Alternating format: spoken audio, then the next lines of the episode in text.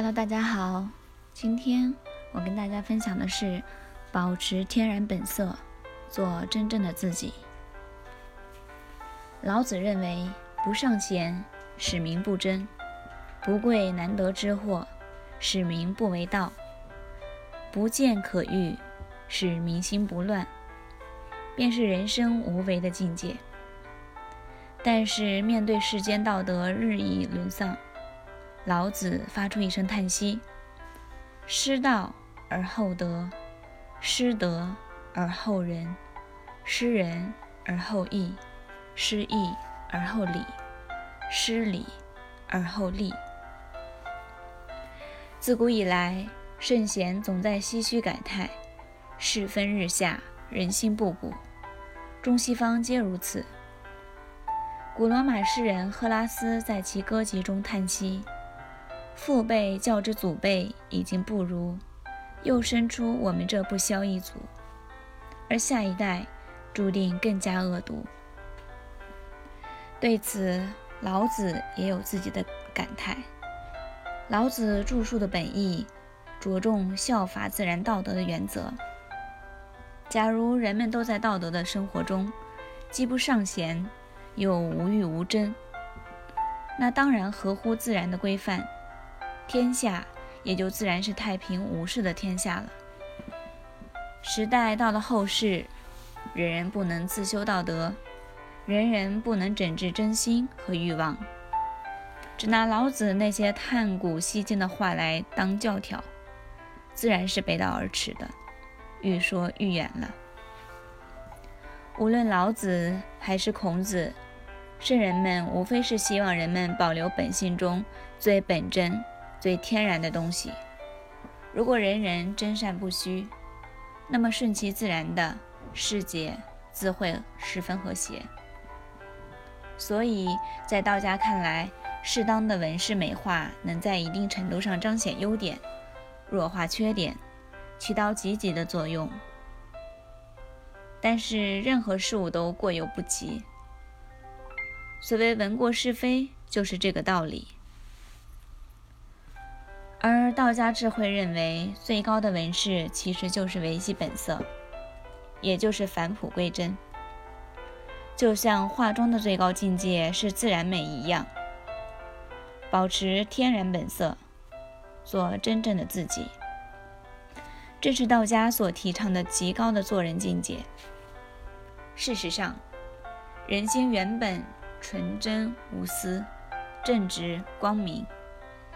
随着年龄和阅历的增长，逐渐发现周围的许多人都是心有城府、尔虞我诈、勾心斗角、自欺欺人，便不由自主地随波逐流，放弃了自己的真心。世分日下，人心不古，社会上风气不正。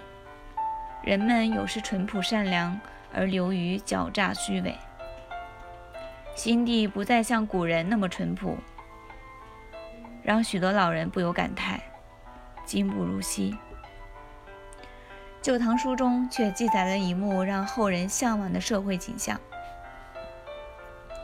唐朝时，有一个做买卖的人途经五阳，不小心把一件心爱的衣裳丢了。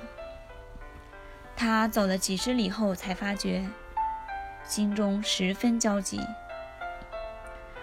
这时，有人劝慰他说：“不要紧，我们五阳境内的路路人不拾遗，你回去找找看，一定可以找得到。”丢衣裳的人半信半疑，他心里想：“这可能吗？”转而又一想，找找也无妨。于是他转身回去。果真找到了他丢失的衣裳，这就是路不拾遗的故事。这则成语将我们带回了古时候民风淳朴、人心本真、纯善的时光中。路不拾遗，夜不闭户，象征了社会的高度与人性的纯洁。英语中有几乎与“路不拾遗”同样的言语。有人说这是中西方历史的巧合，也有人考证这一思想是马可·波罗在游历中国时带到西方去的。但不论如何，这些旧事却告诉人们留住本真自我。这样的世界总是那么让人向往。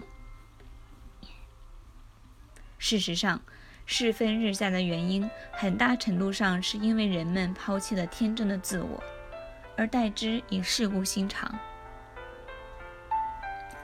古代贤人都推崇三代以上的圣帝明王，以致来阐阐扬上古传统文化君道的精神。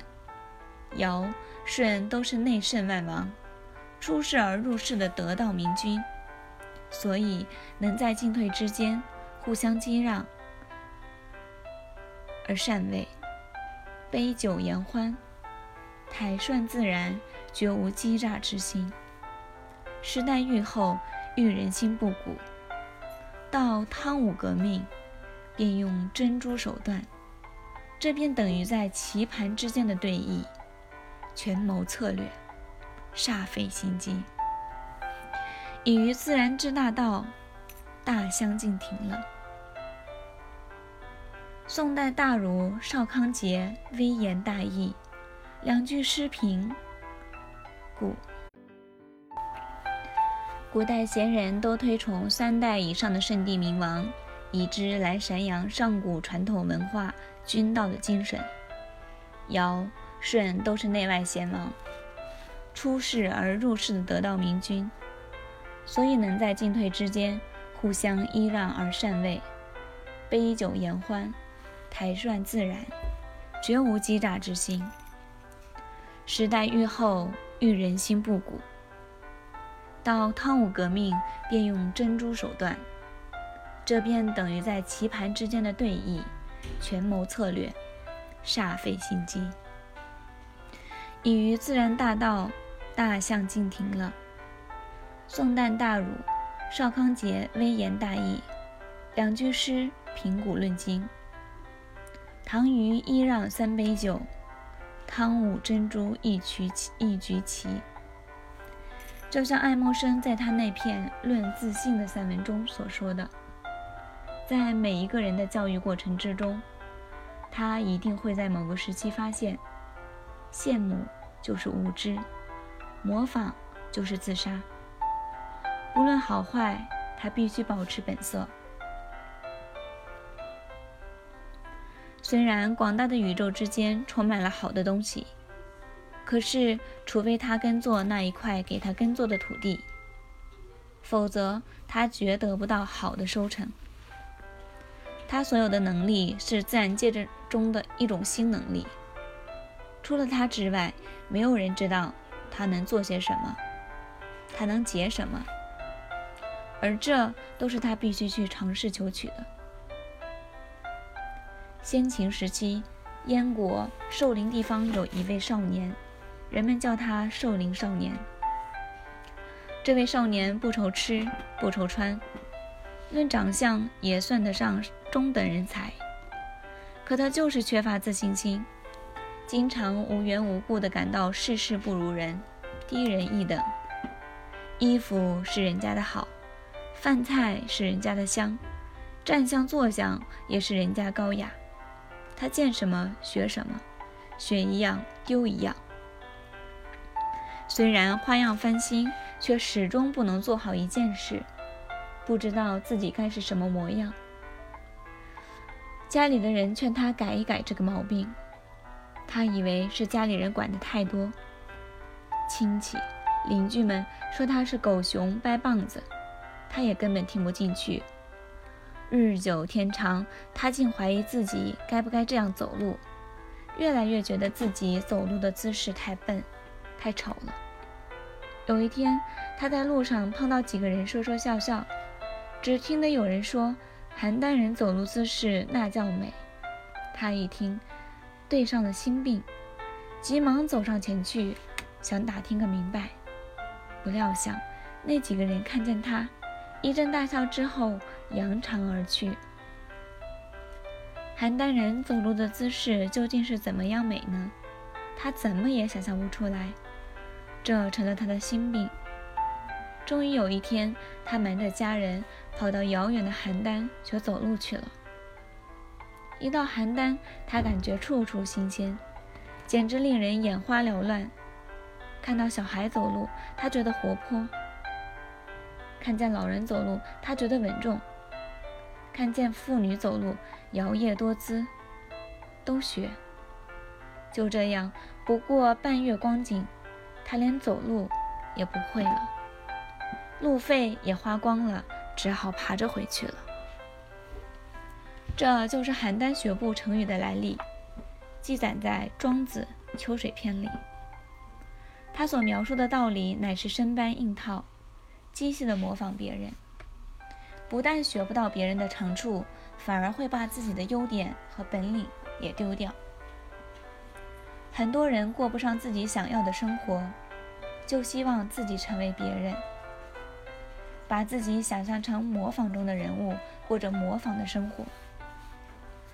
其实每个人都有自己的本色，一味模仿别人，扭曲自己的本来面目，最终会失掉自己。在道家先贤看来，最优秀的东西就在人们自己身上。一个人若能以本色示人，焕发本真个性，活出自己，便是最美的。老子取法于天地自然，超然外物。以达致敬，仿佛一位大宗师看透了世间的外物万事，以天地之道运用于处世之中，既是一个伟大的哲学家，又是一位伟大的思想家。然而世代变化，人心不古，后世之人早已偏离了天然本色，丢掉了本真的自我。故对于老子的告诫不以为然，我们听着圣人的感叹，也只能体会其中一二。只要越来越多的人远离狡狡诈欺骗，世界便会日渐和谐完美。确实，人心原本都是无染尘埃的，个性天然，本色示人，才是人性活泼的美。